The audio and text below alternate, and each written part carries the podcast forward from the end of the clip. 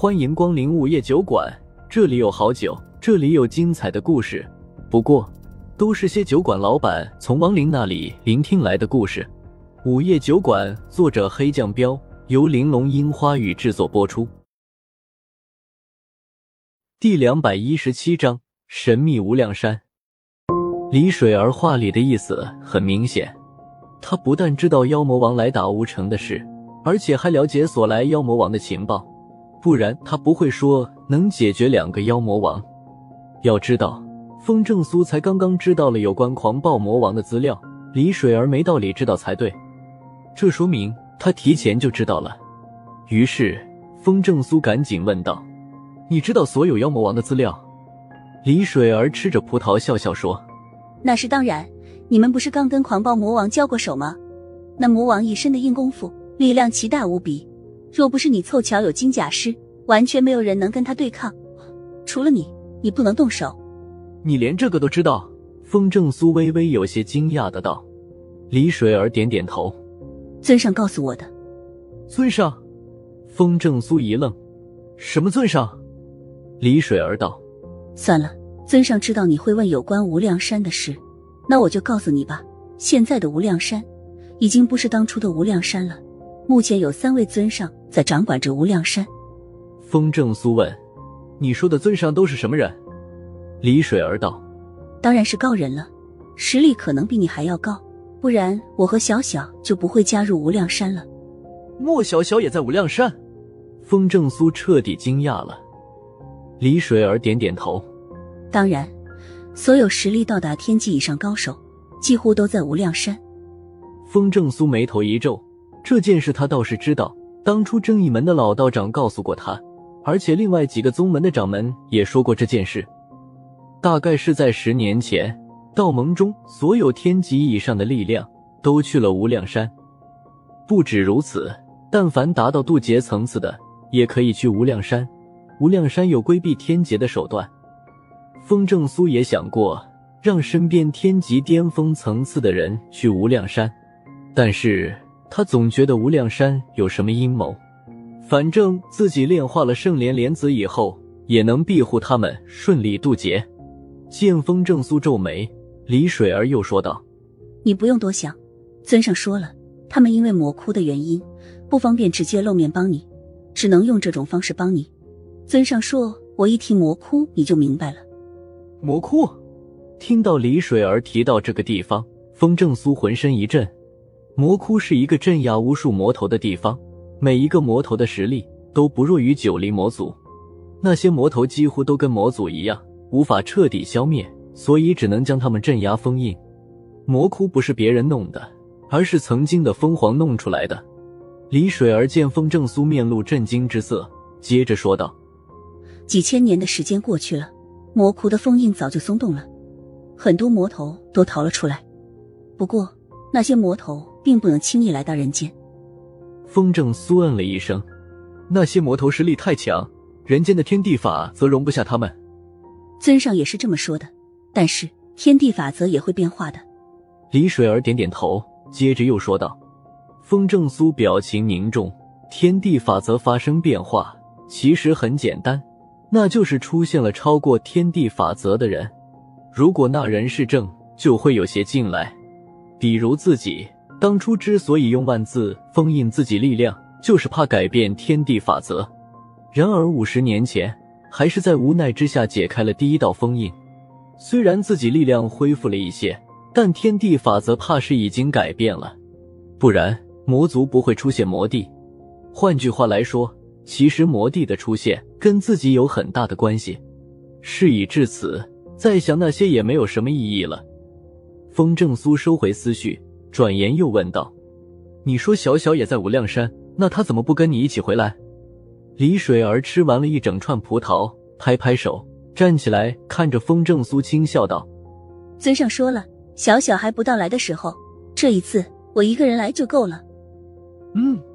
风正苏不解的看着他道：“你不是说只能解决两个妖魔王吗？另外八个怎么办？”李水儿嫌弃的道：“我以前就说过你笨吧？你还不承认？我解决的那两个，自然是你们解决不了的喽。”风正苏一拍脑门：“对呀，李水儿把背在身后的弓拿出来，拍了下，道：“狂暴魔王无坚不摧，防御力堪比金甲师。不过我的神剑正好可以破他的护体魔铠。”等等，你是说狂暴魔王有护体魔铠？风正苏连忙道。李水儿点点头：“是的，他那身肌肉其实就是护体魔铠，跟金甲师简直如出一辙，不惧法术，不惧攻击。”风正苏道：“难怪，原来如此。看来无量山的那三个尊上不是一般人，连妖魔王的情报都了如指掌。”顿了下，风正苏又问道：“那你要解决的另一个妖魔王是什么来头？”李水儿立马露出了嫌恶的表情，道：“是个非常恶心的家伙，叫花魔王。”花魔，风正苏一怔，听名字不像是个很厉害的家伙啊。呵呵，等你见到就明白了。李水儿冷笑笑道。风正苏道：“那好吧，除了这两个，另外八个妖魔王呢？”李水儿一摆手：“另外八个不足为惧，一个金甲师就足以解决他们了。”听他这么一说，风正苏顿时松了一口气。他还真担心各个妖魔王都是跟狂暴魔王一样的变态。李水儿伸了个懒腰，重新将弓背在身后，道。东西吃过了，走吧，带我去城门楼子上吧。现在去干嘛？我们刚打退狂暴魔王的三十万魔军，你去休息吧。等他们明天再来的时候，我再喊你。风正苏连忙道。李水儿摇摇头，然后撇着嘴道：“看来你真的不懂兵法。晚上正是妖魔最喜欢的时间，魔兵也没伤筋动骨，你怎么保证他们不会夜袭？看来你得找个军师了。”呃，风正苏有些无语。表情有些尴尬，不过话说回来，他说的没错，自己从来没有带兵打过仗，以前都是一个人靠着绝对的实力碾压敌人。没办法，当力量大到了极点，一切阴谋诡计都是没用的。可如今的情况已经不同了，他不能动手，再像以前那样不忌惮任何阴谋诡计是不行了。所谓的兵法，其实就是阴谋诡计，除了力量。还要看谁阴，谁阴的厉害，谁才能最后胜利。这方面，风正苏真的不太擅长。看来真得找个靠谱的军师了。身边的人基本都是各个道门的掌门和弟子，让他们冲锋陷阵没问题。可做军师，真没人合适。于是只能试着问道：“无量山有合适的人选吗？”李水儿摇摇头：“不知道，我在无量山也不认识多少人。”哪知道谁适合做军师啊？你还是自己找吧。风正苏一阵的头大，去哪才能找一个军师啊？不过着急也没办法，还是先把十大妖魔王解决了再说吧。哎，先按你说的做，走去城门楼子吧。摇头叹了口气，风正苏就领着李水儿来到了城墙上的那个台子上。今晚天气还行，月明星稀。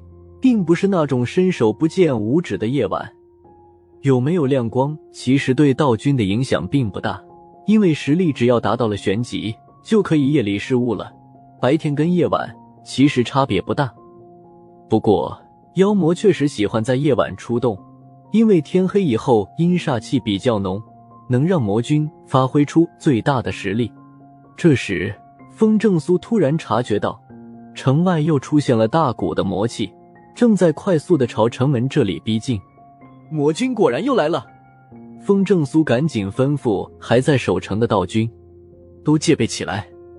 李水儿得意的笑笑，一副被我说中了的模样，道：“来了吧？”风正苏苦笑笑，没好意思吱声。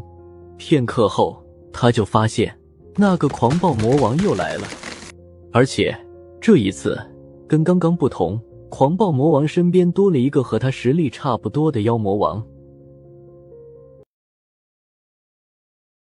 又到了酒馆打烊时间，下期的故事更精彩，欢迎再次光临本酒馆听故事。